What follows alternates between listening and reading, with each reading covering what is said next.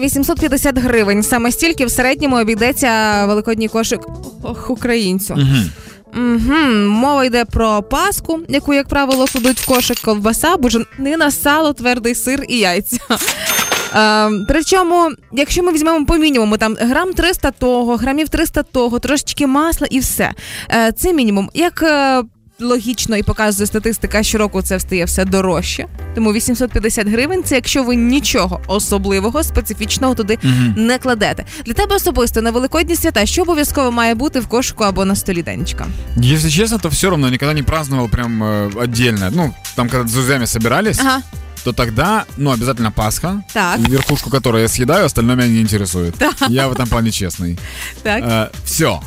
А якщо ти захочеш святкувати повноцінно, нарешті в 30 років ти до цього доріс, е, хочеш покласти ще трошки фруктів, солодощів та вина, то тисячу гривень, будь ласка, віддай за кошик. Косарь будет стоить, да? Ну так, якщо Ну, так это, мне кажется, это по-божески. Потому что, ну, вино, вино, мы говорим про нормальное вино. ага.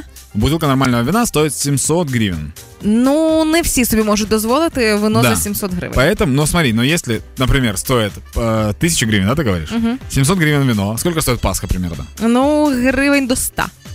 Такие Пасхи сейчас? Угу. Я думал, Пасхи стоят 20 гривен, там как хлеб. Данечка, ні. Ага. Хорошо, 800 гривен, да, это вино и паска. Да. И вот он 200 гривен, пожалуйста, купила нарезку себе и все. Ні, насправді вино можна класти в великодній кошик при умові, якщо це кагор.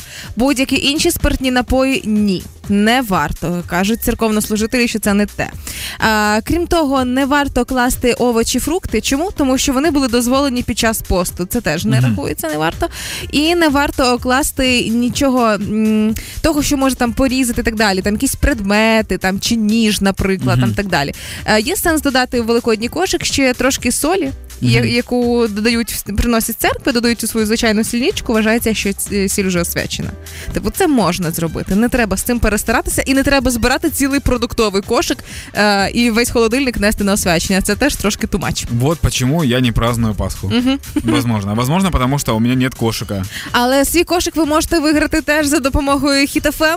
Заходите на сайт hitfm.ua, розділ акції кошик до шашлику, реєструйтеся там, і можливо саме ви і вирішите за нашою допомогою е, питання свого Великодня, оскільки в нашому кошику і мангал, і спеції соуси до шашлику, сам кошик, фірмові чашки.